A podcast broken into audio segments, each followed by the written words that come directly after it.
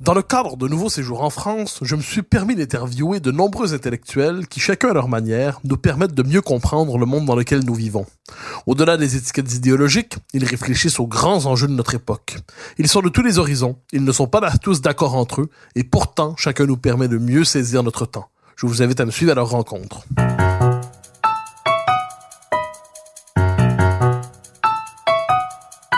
Ici Mathieu Boccoté et bienvenue au balado Les idées mènent le monde.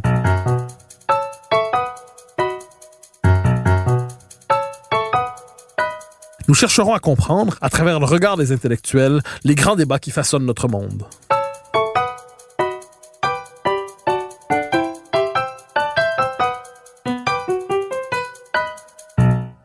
La question de la mort hante toutes les civilisations. Pourquoi meurt-on? Comment meurt-on? Ces questions, parmi bien d'autres, nous nous les posons depuis toujours, nous nous les posons aussi aujourd'hui. Mais savons-nous encore mourir? Question un peu étrange probablement, mais qui réfère aux pratiques culturelles qui entourent la mort, qui réfère aux pratiques symboliques qui cherchent à la traduire dans notre univers mental. Pour répondre à ces questions et à bien d'autres, je reçois aujourd'hui Damien Leguet, philosophe, qui a consacré de nombreux travaux à la mort pour chercher à comprendre aujourd'hui de comment meurt-on? Alors Damien Leguet, bonjour. Bonjour. Alors question première, euh, très vaste, très très large, mais probablement essentielle. Savons-nous encore mourir aujourd'hui? Non seulement nous ne savons plus vraiment mourir, mais en plus nous mourrons mal. Si vous voulez, la grande difficulté, c'est que nous avions préalablement un cadre général qui supposait que la mort était intégrée dans quelque chose de religieux et que donc la mort avait cette manière d'accomplir une vie au sens religieux et donc au sens de la chanson de Roland en particulier, c'est-à-dire à la fois se clarifier soi-même au moment de la mort, à la fois s'expliquer avec euh, ses proches et donc transmettre ce que nous avons à transmettre, et puis troisièmement s'ouvrir, s'éclairer, euh, offrir cette perspective effectivement à l'au-delà et à Dieu. Bon, eh bien maintenant tout ce, tout, toute cette tradition, tout ce, tout ce continuum qui a duré pendant plus de mille ans, nous dit Philippe Ariès euh, en Occident, a complètement disparu ou a complètement éclaté ou a été complètement remis en cause. Et donc, pour répondre simplement à votre question, euh, nous ne savons plus très bien comment mourir et nous ne savons plus pourquoi effectivement nous mourrons. Alors, parmi les différentes questions qui permettent aujourd'hui de saisir la mort, il y a, et on les abordera au fil de l'émission, la question justement de l'euthanasie ou de mourir dans la dignité ou du droit de mourir dans la dignité pour reprendre la formule québécoise. Il y a aussi la question des rituels funéraires, de quelle manière finalement, euh, dans la mesure où euh, le, on assiste une forme d'effondrement du catholicisme des rites religieux et qu'on a néanmoins besoin de rites, avec quels rites avons-nous? Il y a aussi la question comment honore-t-on la mémoire des morts d'une manière ou de l'autre? Donc ces questions sont nombreuses. Allons-y avec la première, la la plus politique en fait, euh, pour l'aborder directement, la question de l'euthanasie ou de mourir dans la dignité, comme on le dit souvent. La question de l'euthanasie euh, ou le suicide assisté, c'est présent un peu partout comme le droit de l'homme parmi les droits de l'homme, c'est-à-dire le droit qui vient parachever l'exigence d'autonomie, la possibilité pour l'homme non seulement de décider du, euh, de sa propre vie, mais de surtout de décider à quel moment il ne veut plus de l'existence, à quel moment il peut abolir sa propre vie. Donc si c'était comme si le suicide assisté était la, la marque ultime de la souveraineté individuelle. Mmh. Euh, Est-ce que cette description vous semble exacte pour ce qui est de l'imaginaire collectif et comment sommes-nous arrivés là? Alors, vous, avez tout à fait raison. C'est vrai que Disons qu'il y a deux choses qu'il faut dire. La première, c'est que la question de l'euthanasie est une question qui semble être l'unique question qu'on se pose aujourd'hui. C'est-à-dire réduire la question de la mort à la question de l'euthanasie, pour ou contre, c'est une façon à la fois d'évacuer la, la, question de la mort et deuxièmement de l'opposer, c'est-à-dire d'avoir, comme vous le dites, les partisans de l'autonomie, de la liberté, de l'homme qui va jusqu'au bout de lui-même et donc qui est susceptible de pouvoir décider de lui-même, de sa propre vie et donc de sa propre mort. Et puis d'autre part, vous auriez les archaïques, les anciens, les, les has qui eux sont susceptibles de défendre une autre conception, c'est-à-dire une conception plus collective. Voilà. Et quand on est dans cette opposition-là, et Dieu sait qu'il m'est arrivé d'être confronté à des partisans d'euthanasie, on est dans à la fois un combat, à la fois une opposition euh, frontale et à la fois dans une réduction absolument euh, effrayante de la question de la mort qui se pose telle qu'elle se pose aujourd'hui. Alors si on essaie de réfléchir sur ce que cette euthanasie, cette question de l'euthanasie, euh, met, en, met en évidence. La première, c'est qu'elle met forcément en évidence la question de la maîtrise. C'est-à-dire que ça laisse supposer que nous sommes maîtres de notre propre mort, comme nous sommes maîtres de notre propre vie. Question philosophique, sommes-nous maîtres de notre propre vie, sommes-nous maîtres de notre propre mort, ou avons-nous des comptes à rendre à nous-mêmes, aux autres, à ceux qui nous aiment, à ceux qui nous survivent. Et donc, quelque chose euh, doit-il être pris en considération, euh, être pris en considération dans ce collectif, dans cet ensemble-là qui est ébranlé par un propre mort? Première question. Donc, ça veut dire que la question de l'autonomie n'est pas une question qui supposerait de mettre à mal toutes les responsabilités. En avons-nous et devons-nous en avoir à l'égard des autres Voilà, ça c'est la première question. La deuxième question qui se pose, c'est de dire comment collectivement, faisons-nous face à la fragilité, l'extrême fragilité, à ce moment particulier qui n'est pas un moment où l'individu est maître de lui-même, de ses possibilités, de ses capacités, au point de pouvoir, comme on le dit, librement, comme un sujet libre, de pouvoir décider si il préfère la vie, la mort et comment. Voilà. Donc, la question de se dire, voilà, il faut proposer à cet individu-là quelque chose de nature, effectivement, à abréger la vie, euh, et donc que cette, que cette, que cette euh, limitation de la vie relève puisse relever de sa propre autonomie, c'est une autre question sur laquelle il faut réfléchir aussi.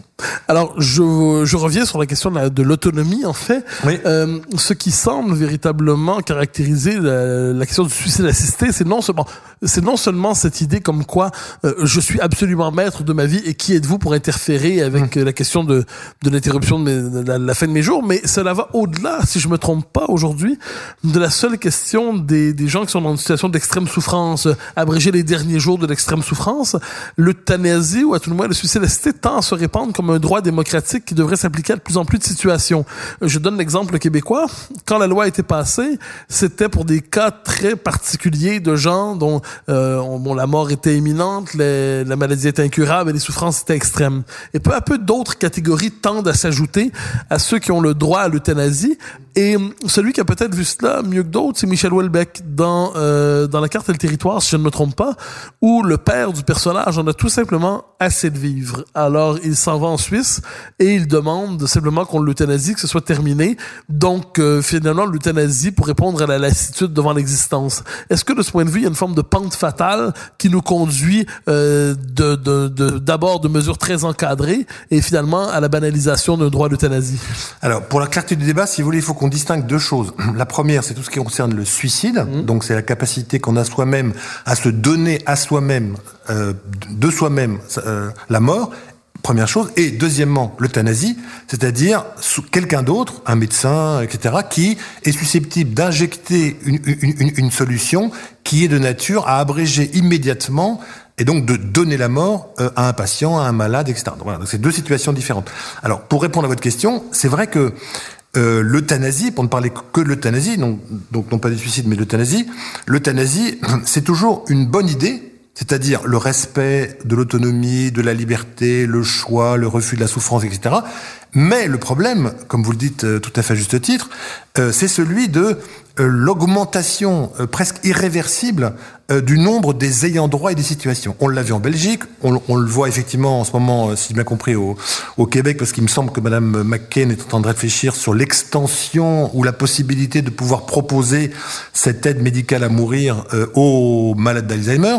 C'est que, si vous voulez, on passe d'une situation qui est une situation de fin de vie. Il y a trois conditions normalement qui sont restrictives et limitées. Un, la fin de vie. Deux, une, maladie incurable. Bon. Trois, une imminence euh, de la mort. Et quatre, des souffrances qui sont euh, intolérables. Donc ça, c'est vraiment la, la raison d'être de l'euthanasie. Voilà. Donc abréger une vie qui est vraiment en fin de vie pour éviter de souffrir. Bon, donc ça on comprend. Donc on peut intellectuellement comprendre cette question-là. Et puis, comme on le voit en Belgique, progressivement, comme vous le dites, après la question de la maladie incurable. Qu'est-ce qui est une maladie incurable? Une maladie incurable, on pourrait penser normalement, ce qui est le cas pour beaucoup, que c'est plutôt un cancer, c'est plutôt quelque chose de biologique. Voilà. Eh bien, la Belgique, pour ne parler que d'elle, a étendu cette question de la maladie incurable à des maladies psychiques, à des maladies euh, qui relèvent plus de la psychologie, de la psychiatrie, etc. Bon, en quoi est-ce que quelqu'un est susceptible de pouvoir décréter qu'une autre personne n'est plus malade au sens où on peut la soigner, mais qu'elle est définitivement arrivée et qu'elle est incurable d'un point de vue psychologique. Deuxième chose, ces personnes-là, de plus en plus, maintenant, ne sont pas malades au sens euh, d'une maladie qui pourrait les emporter dans les six mois ou, dans l'année. Et troisième chose, troisième difficulté, c'est que de plus en plus, euh, ça concerne des, individus jeunes. Depuis quelques années, la Belgique a autorisé que les mineurs, euh, à partir de, de, de, 12 ans, je crois, et jusqu'à 16 ans, et puis après, puis après à partir de 16 ans, c'est plutôt la Belgique, ah, c'est plutôt la Hollande, pardon, euh, 16 ans, et puis après, à partir de 17 ans, pouvoir le faire tout seul, sont éligibles euh, à la question de l'euthanasie. Donc, je suis contre la légalisation de l'euthanasie, et je ne suis pas contre euh, l'idée de pouvoir régler au cas par cas des situations qui sont des situations toujours par définition grises, difficiles, douloureuses, mais au cas par cas. Voilà. Parce que effectivement, quand on commence euh, à légaliser l'euthanasie, eh bien, comme on le voit un peu partout, non seulement il y a un effet d'appel, mais surtout, ce qui est le pire, me semble-t-il, c'est qu'il y a un message subliminal qui est donné par la société et qui dit à chacun, tu es faible, tu es en situation euh, d'extrême dépendance, euh, finalement, tu es un peu un déchet, beaucoup à la charge de la société, et donc, bah, voilà, dans la palette des soins, il y a cette chose-là. Alors qu'on sait bien que, forcément, s'il n'y a pas de résistance, s'il n'y a pas de, de, transfusion de dignité entre ceux qui sont vivants et ceux qui sont au bord de la mort, eh bien forcément la pente naturelle, c'est de se considérer comme étant inutile. Alors je, je poursuis euh, deux trois dernières questions sur la question directement de l'euthanasie.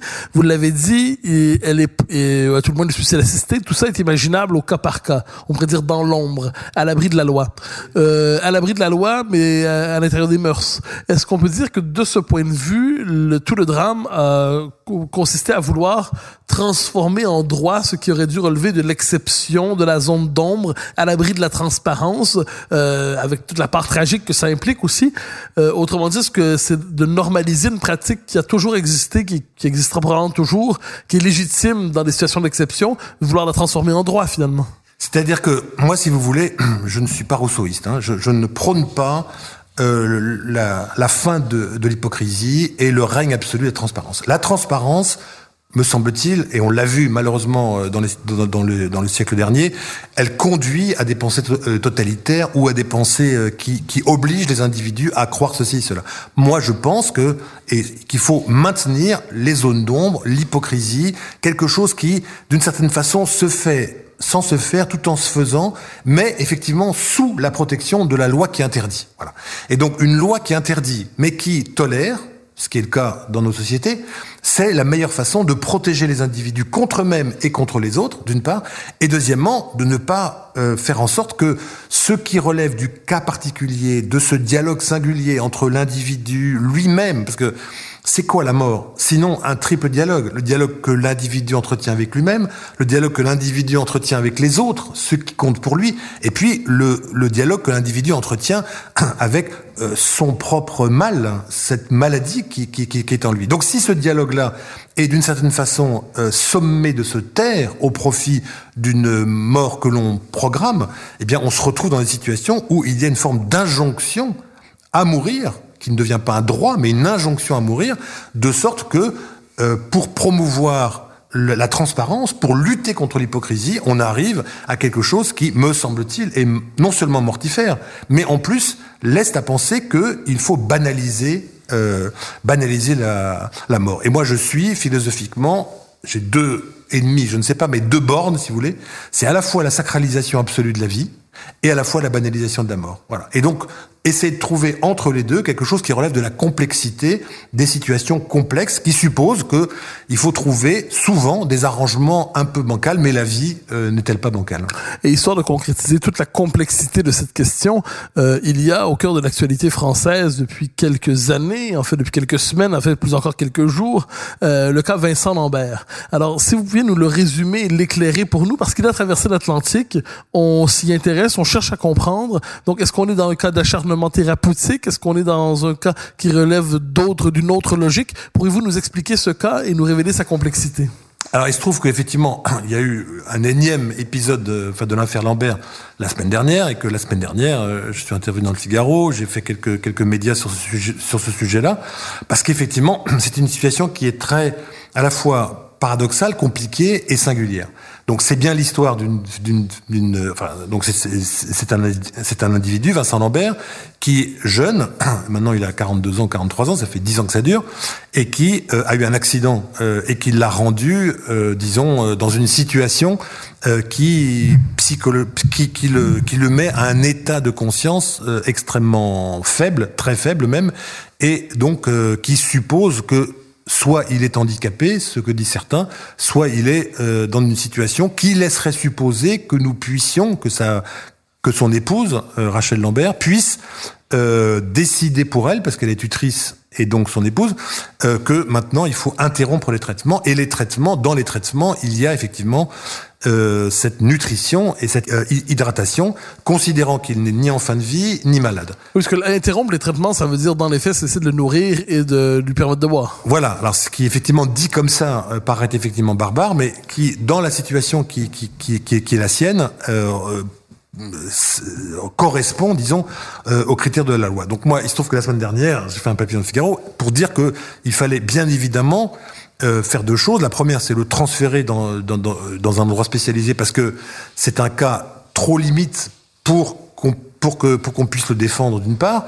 Deuxièmement, c'est un cas trop limite qui euh, ouvre euh, forcément toutes les critiques possibles et donc tous ceux qui sont euh, contre la loi Leonetti qui protègent aujourd'hui en France et qui encadrent euh, cette question de la fin de vie donc tous ceux qui veulent euh, dynamiter de l'intérieur cette, euh, cette loi s'engouffrent dans la brèche et donc veulent ce qui, pourrait, se faire et même peut-être euh, assez vite euh, à l'Assemblée nationale introduire un droit euh, à l'euthanasie. Et troisièmement évidemment, forcément, on voit bien qu'il y a un conflit qui est mis sur la place publique entre, disons, la mère de Vincent Lambert, qui, elle, est plutôt du côté, avec beaucoup de catholiques ultra, disons, euh, qui est du côté de la sacralisation de la vie et que donc on ne peut rien y faire. Tant qu'il y a de la vie, il y a de la vie. Et la vie euh, suppose qu'on la respecte absolument, quelles que soient les conditions effectivement d'existence euh, des, des individus. Donc je dis simplement que le, le problème de l'affaire Lambert, c'est qu'il y a ces conflits qui réveillent non seulement les antagonismes, mais qui réveillent tous ceux qui veulent dynamiter la loi, soit pour sacraliser la vie, soit pour banaliser la mort, et donc euh, qui une forme de coalition des contraires qui, qui se qui font en sorte que on, on ébranle euh, la, la, la, loi ou on veut ébranler la loi, soit pour en, pour en ajouter, soit pour pour en retirer. Et le problème du problème du problème, c'est que tout cela se fait au détriment, en, en, en, dénaturant ou même en critiquant les soins palliatifs. Madame Lambert elle-même, euh, dernièrement, Madame Lambert mère elle-même, il y a peu, a dit, avec euh, la douleur que l'on peut respecter la concernant, euh, a dit qu'effectivement, ceux-là, donc les, les, les, médecins de soins palliatifs, étaient des monstres, et elle a même ajouté que c'était des nazis, et qu'il faut réserver aux nazis le sort qu'on a toujours réservé aux nazis. Donc cette forme d'appel au meurtre et de nazification des soins palliatifs, euh, non seulement est absurde, non seulement est absolument contraire à tout ce qui est fait comme humanité dans les soins palliatifs, mais en plus donne du grain à moudre à tous ceux qui veulent non pas dynamiter les soins palliatifs, mais proposer, comme c'est le cas au Québec, comme c'est le cas en Belgique, comme c'est le cas en Hollande, comme c'est le cas dans d'autres pays, mais pas beaucoup, euh, que l'euthanasie soit une solution parmi d'autres dans les soins proposés. Alors, merci pour ces éclaircissements sur la question Vincent Lambert. Je ne voudrais pas vous enfermer, cela dit seulement dans la question de l'euthanasie, parce que la question de la mort se pose bien autrement sur le plan social et politique. Deuxième point de cette émission, une question qui me semble absolument fondamentale, mais euh, qui vous semblera peut-être triviale, à tout le moins j'aimerais vous entendre. C'est la question des, des, des, rituels entourant finalement euh, la mort. C'est-à-dire, autrement dit, normalement il y avait euh, un rituel assez marqué euh, pour accompagner ces derniers jours un proche. Et aujourd'hui, j'ai l'impression, mais vous me corrigerez, qu'on assiste à un éclatement des rites religieux. Et ça peut, en fait, des rites funéraires. Ça peut prendre plusieurs formes. Euh, on décide de transformer euh, les funérailles en fête. On peut décider que la personne qui, une, fois, une, fois morte, voudrait se faire transformer en compost ou en, futur devenir un arbre un jour, ser, servir d'engrais. Euh, il y a quelque chose. Il y a aussi, dans les soins funéraires, dans les dans les moments même, dans les derniers moment. Il y a un éclatement des prières, il y a un éclatement des, paroles qui très, traditionnellement qui accompagnaient les proches du défunt. Alors, est-ce que cette description est un exact, c'est une forme d'éclatement des, pratiques, et deuxièmement, comment l'expliquer? Hmm. Alors, vous avez, enfin, vous avez tout à fait raison. C'est vrai que moi, j'avais écrit un livre en 2004 qui s'appelle Qu'avons-nous perdu en perdant la mort qui cherchait à reprendre en considération cette question du rite. Parce que la question du rite, alors c'est à la fois la chose la plus incompréhensible et à la fois la chose la plus structurante dans une anthropologie, quelle qu'elle soit, euh, qui permet de ressouder les individus entre eux. Alors qu'est-ce que les rites? Parce que la question des rites, qui effectivement est éclatée, qui effectivement est laissée un peu à l'improvisation des uns et des autres, qui donne lieu à des inventions, à des à des reprises en main, à des à des nouvelles manières de, de, de considérer la ritualisation, la, comme si la ritualisation qui était comme un peu le le, le Coca-Cola Light, c'est-à-dire on a l'impression que c'est du rite, mais en réalité il y a rien dedans, donc ça n'a pas d'effet. Ça ne ça, ça, ça, ça, ça ça ne pousse en rien à ressouder les individus. Le rite, ce sont des gestes et des paroles qui sont de nature à nous hisser à la hauteur de l'événement, d'une part, deuxièmement, à ressouder les individus les uns avec les autres, et troisièmement, à permettre euh, à, l'émotion de se canaliser ou d'être canalisé par par euh, ces gestes et par ces paroles. Ces gestes et paroles, c'est bien quelque chose qui est antérieur à nous, qui nous dépasse, qui nous transcende, hein, qui nous traverse et qui monte vers ailleurs, de manière à euh, faire en sorte que nous puissions tous ensemble, voilà, nous retrouver, alors même que la mort, par définition, la mort d'un proche, par définition, est ce qui nous sépare. C'est-à-dire que chacun ne sait pas très bien quoi faire, chacun euh, se retrouve un peu tout seul dans son propre chagrin, et donc comment essayer de pousser parce que c'est ça qu'il faut faire. Il y a un, proverbe d'Haute Volta que j'aime bien qui dit il faut tuer le mort, c'est-à-dire qu'il faut pousser le mort parce qu'on a trop d'affection pour lui du côté du royaume des morts, de l'autre côté du fleuve, le, mettre là où il doit être, de façon à tirer du bon côté euh, les vivants et à ressouder euh, les individus les uns euh, avec les autres. Donc, ces rites-là sont absolument fondamentaux absolument fondamentaux. ils, sont, disons, l'élément structurant de toute société quelle qu'elle soit. Et c'est vrai, vous avez raison, que ces rites ont, alors, disparu, je ne sais pas, euh, ont été réinventés certainement, ont été repris euh, d'une façon ou d'une autre.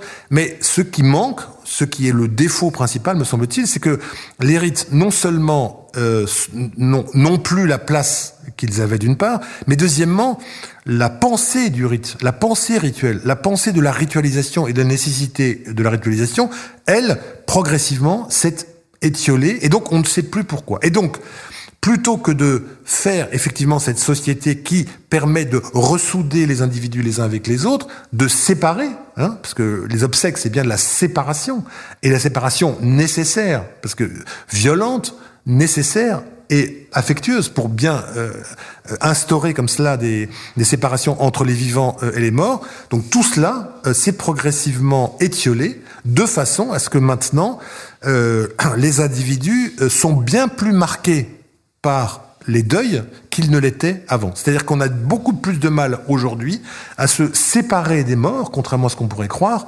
que euh, que qu'autrefois. Parce que il n'y a plus de deuil au sens du deuil qui existait autrefois la marque du deuil les les les, visites pour les endeuillés euh, euh, vous voyez tout ce, ce, formalisme que le rousseauisme ambiant qui est contre l'hypocrisie contre une forme de socialisation euh, qui supposerait qu'on est tous des menteurs les uns pour les autres. Donc soyons honnêtes soyons honnêtes soyons vrais soyons honnêtes soyons vrais. Donc euh, donc ne disons plus rien à personne et laissons chacun dans son propre chagrin, de sorte que on sait bien, c'est ce qui a été dit déjà depuis longtemps, que 50% des dépressions, euh, si on veut, sont liées à un deuil mal fait.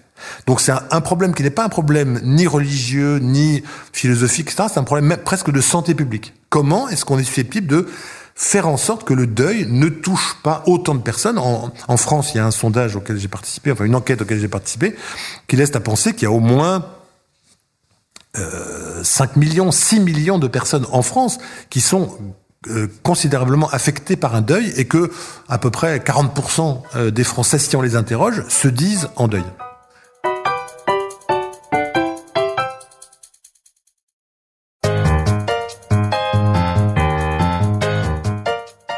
Alors, euh, je me permets de, reprendre cette question à la lumière, euh, en espérant ne pas trop vous surprendre, de Philippe Murray. C'est-à-dire, j'ai constaté, peut-être, à, tout le monde dans, ma propre vie autour de moi, que la tentation est forte même aujourd'hui de vouloir neutraliser, évacuer la part tragique de la mort, la part de séparation, et de transformer ce qui était autrefois euh, un rituel sous le signe du deuil en fête. En fête, c'est-à-dire comme si on voulait euh, abolir mentalement la mort, comme s'il s'agissait finalement de neutraliser cette étape qui est pourtant euh, le seuil anthropologique, le seuil existentiel ultime dans l'existence. Est-ce que, est-ce que vous constatez cette tentation de faire basculer la mort dans le domaine du festif, ou est-ce que ça demeure heureusement ou, malheureusement euh, dans les marges? Alors le festif, je ne sais pas. Je suis pas absolument certain qu'on soit dans l'homo festivus de, pour ce qui concerne euh, la mort. Ce que je constate, moi, effectivement, c'est que ce, tragique de la mort, ce tragique de la vie, euh, donc cette dramatique de la vie, tente à être euh, évacué ou à, ou à disparaître. Alors ça pose un vrai problème, c'est-à-dire que le problème qui se pose, et c'est pour ça qu'on rejoint cette question effectivement du, des rituels évacués et peut-être de quelque chose d'un peu festif, dans certains cas, c'est la question de qui meurt. C'est-à-dire, est-ce que on considère que c'est un corps qui meurt, une vie qui s'arrête, et puis bon, ben voilà. Après, chacun est susceptible de pouvoir euh, vivre, vivre. Euh, mais où est-ce qu'on considère que l'individu, de façon essentielle, est un récit un récit de lui-même, un récit partagé, et que nous sommes construits nous-mêmes par des emprunts successifs faits à ceux, qui, euh, à ceux qui nous ont aimés, à nos parents, à nos professeurs, etc. Donc, si c'est, si nous sommes dans le nœud, nœud anthropologique de nous-mêmes des récits, euh, du côté de Ricoeur, si vous voulez, enfin, cette capacité narrative de nous-mêmes, si nous sommes de ce côté-là, alors pourquoi n'arrivons-nous pas à poser des gestes et des paroles Donc, de recomposer ce récit quand le récit euh, de ce lien, de cette affection que nous avons eue pour cette personne disparue est déchiré par, par l'abomination euh, et l'horreur de la mort qui survient et qui est euh, d'une certaine façon, et qui l'est, c'est ça le deuil aussi, qui est incroyable, qui est impensable, qui n'existe pas. C'est-à-dire que entre la mort qui intervient et la capacité qu'a l'individu de pouvoir dans son psychisme lui-même intégrer cette disparition, euh, ça peut, ça prend des années. C'est le travail du deuil. Donc comment est-ce qu'on refait cela? Comment est-ce qu'on réussit à accepter l'inacceptable et, donc à se retisser à l'intérieur avec cette, cette, cette absence-là? Eh bien, on le fait certainement pas par une forme de festivisation. On le fait certainement pas par euh, quelque chose qui serait de l'ordre d'une ritualisation euh, un peu coca light, et, et, on le fait certainement pas en minimisant euh, ce que nous sommes. Donc la question, à mon avis, essentielle, et que peut-être notre débat public n'arrive pas à voir, c'est est-ce que l'individu est un corps, donc du biologique, donc quelque chose avec des interactions, disons, à la surface de lui-même, ou est-ce que anthropologiquement, il est euh, fait avant tout, comme disait, le disait Shakespeare, de rêve. Nous sommes faits de rêves. Voilà. Et le rêve, c'est le récit, c'est la capacité à s'aimer ou à ne pas s'aimer, et c'est cela qui nous structure. Avant tout, le sens, le rêve, l'amour, l'affection, l'emprunt, euh, ce que nous avons hérité euh, les uns des autres et comment nous nous sommes constitués nous-mêmes. Tout cela, cet ensemble-là, ce magma-là de rêves, d'inquiétude, d'amour, d'angoisse, euh, de peur, de tragédie. Voilà, tout cela, c'est ce qui nous constitue. Et donc, il faut prendre en considération cela plutôt que euh, juste de se limiter à quelques gestes rapidement faits ou à quelques manifestations d'affection un peu lointaines ou à, au, au, fait d'abandonner comme ça les endeuillés à eux-mêmes en considérant qu'il faut qu'ils qu'assez vite ils puissent tourner la page, passer à autre chose et arrêter de se lamenter sur euh, sur sur le sur leur propre sort et sur effectivement cette euh, cette disparition qui qui leur semble essentielle et qui ne l'est pas pour pour beaucoup pour beaucoup d'autres. Alors nous arrivons à la dernière étape de notre réflexion, c'est-à-dire euh, que faire des morts. Je, la question peut sembler brutale, mais euh, alors j'aime beaucoup lorsque je me promène dans les villages québécois à travers le Québec, aller me promener dans les vieux cimetières et là retrouver quelquefois des familles qui sont enterrées là depuis euh, chez nous quelques siècles, ce qui dans ce qui chez nous euh, ça en fait beaucoup. Euh, ce, ce, ces familles qui se du, de l'arrière-grand-père au grand-père au père et ainsi de suite. Mais tout ça présuppose l'existence d'une chose qui s'appelle un cimetière, c'est-à-dire le fait qu'on ait euh, mis en terre, qu'on ait enterré les individus. Or le fait est qu'aujourd'hui la tentation est de plus en plus de s'éloigner de du, du, cimetière, disons ça comme ça, de s'éloigner de, de l'enterrement, de la mise en terre, et d'autres pratiques se développent. Donc il y a par exemple l'idée de la crémation de plus en plus, comme euh, s'il fallait avoir une forme de, de mort absolument euh, hygiénique, faire disparaître le corps pour qu'il premièrement pour qu'il ne disparaisse dans le donc dans le pur hygiène et surtout qu'il ne nous embête plus, qu'il ne nous euh, embête plus par sa présence, ne serait-ce qu'en étant enterré quelque part.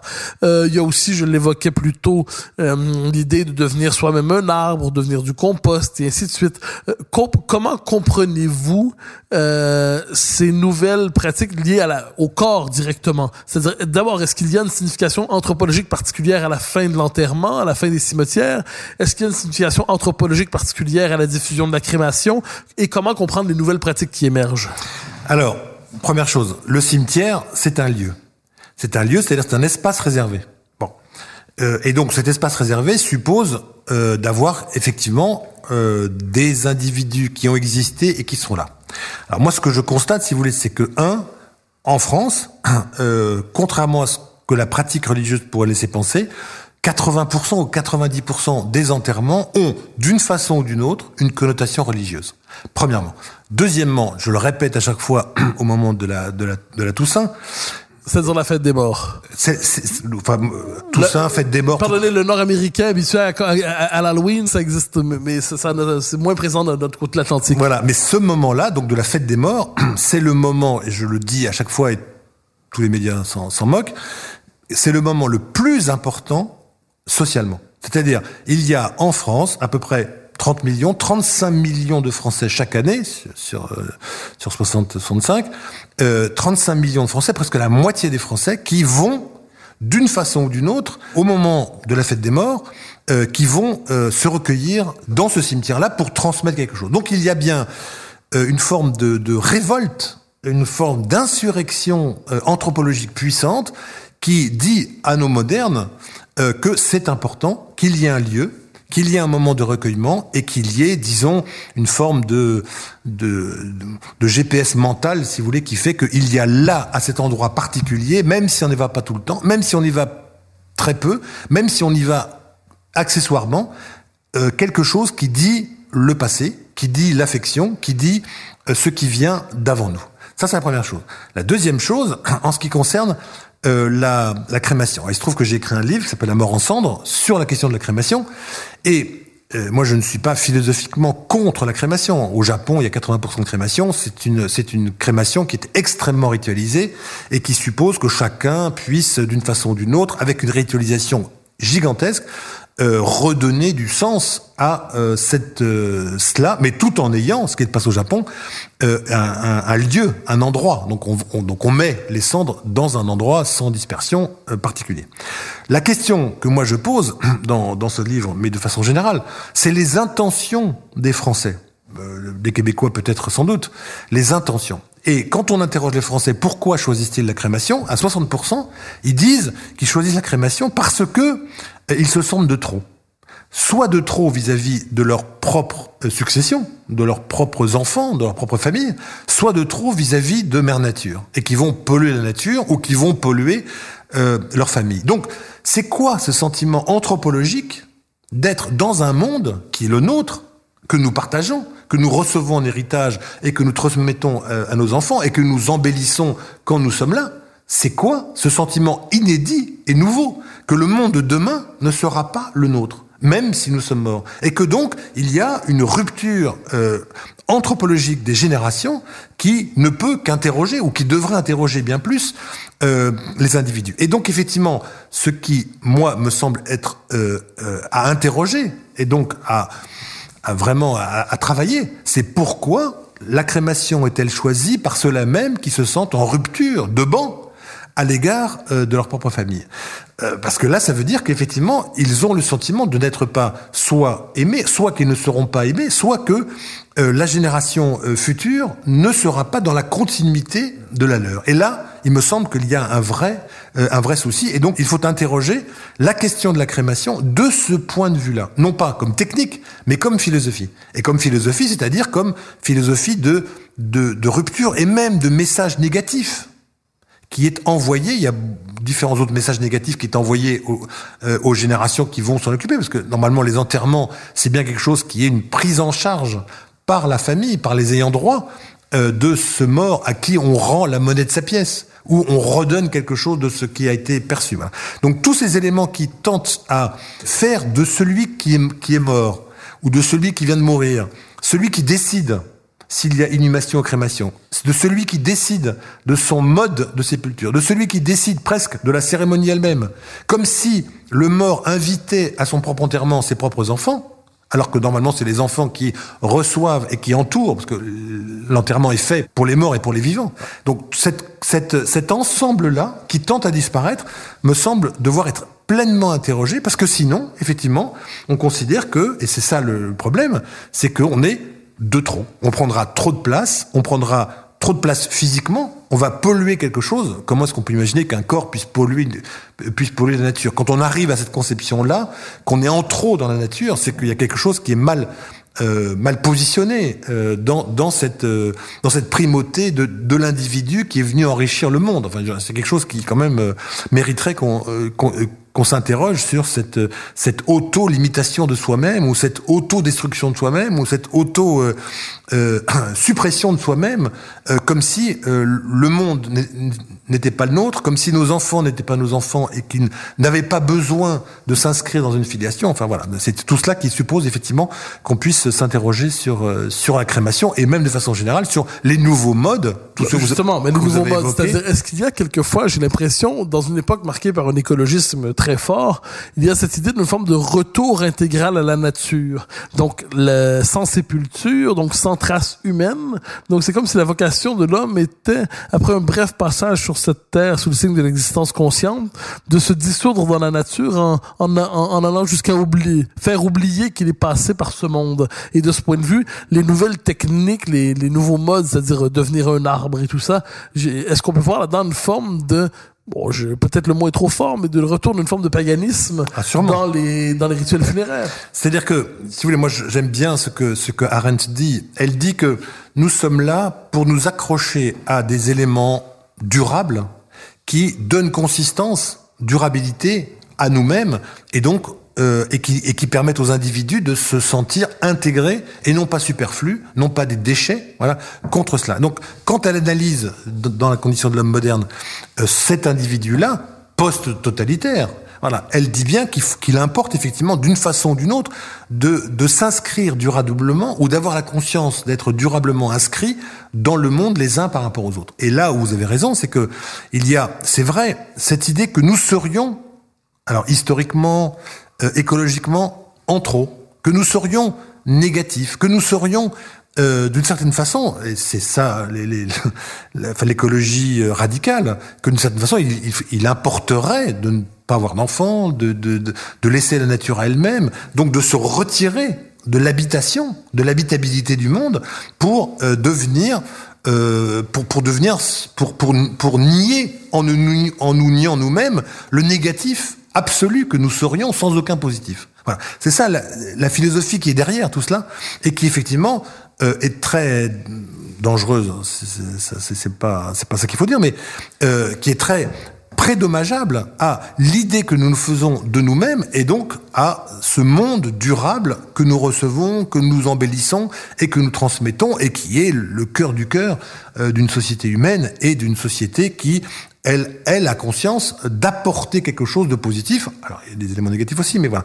Et donc, tout ça rejaillit, c'est vrai, vous avez raison, sur, euh, sur la mort. C'est-à-dire que la mort est, d'une certaine façon, le moment où il faudrait régler les comptes de cette, de, de cette euh, négation, de cette négativité euh, de, de l'humanité qui n'aurait fait, qui aurait fait plus de mal que de bien, et à la nature, et aux autres, et à la transmission, et à l'héritage, etc. Et donc, disparaître. Disparaître, devenir un arbre, devenir euh, de l'humus, devenir de l'eau. Enfin, toutes les solutions maintenant sont, sont absolument... Même si toutes ces solutions-là, dont on parle beaucoup, sont quand même extrêmement euh, microscopiques euh, par rapport à l'ensemble.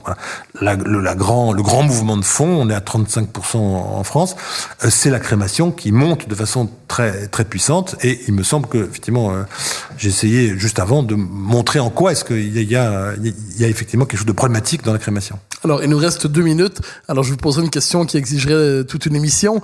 Mais si nous voulions réapprendre à mourir aujourd'hui, c'est-à-dire quelques pistes pour réapprendre à mourir en, en deux ou trois minutes pour euh, pour être capable de réintégrer cette exigence anthropologique à l'intérieur de notre de nos sociétés.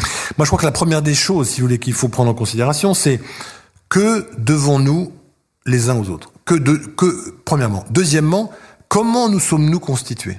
Si on considère que nous sommes constitués aussi et beaucoup par les morts, ou par ceux qui sont vieux, ou par ceux qui sont fragiles, nos parents, etc., qui nous ont apporté cette humanité, ce tissu, ces histoires, ce côté patchwork de, notre propre vie, qui a constitué la cohérence de notre propre vie, alors nous avons vis-à-vis d'eux alors, c'est un mot un peu vieillot qui, qui, semble un peu, un peu désuet, mais nous avons un devoir de reconnaissance, quelque chose qui n'est pas une forme de conservatisme vieillot, mais qui est une, une manière de conserver en soi-même euh, cette part d'altérité en nous-mêmes qui nous vient des autres et qui nous permet de recréer du récit, de récit emprunté pour nous donner, pour donner à nous-mêmes euh, ce sens, cette cohérence. Donc si nous n'avons pas cette conscience-là, à ce moment-là, on peut effectivement considérer que les morts sont superflus, que la mort euh, est un, accident biologique et que nous sommes, nous, sur cette terre, euh, en trop, un déchet, un déchet voué à être un, déchet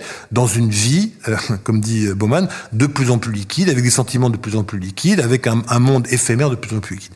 Comment est-ce qu'on recrée de la durabilité et du conservatisme au sens où nous nous conservons nous-mêmes dans notre cohérence, sinon aussi en considérant que ceux qui nous ont précédés sont constitutifs de ce que nous sommes et sont constitutifs du monde durable dans lequel euh, nous pouvons euh, nous continuer à nous installer et que nous pouvons transmettre à nos enfants. Damien Leguet, je vous remercie infiniment pour votre présence aux Idées mènent le monde. Merci beaucoup de m'avoir reçu.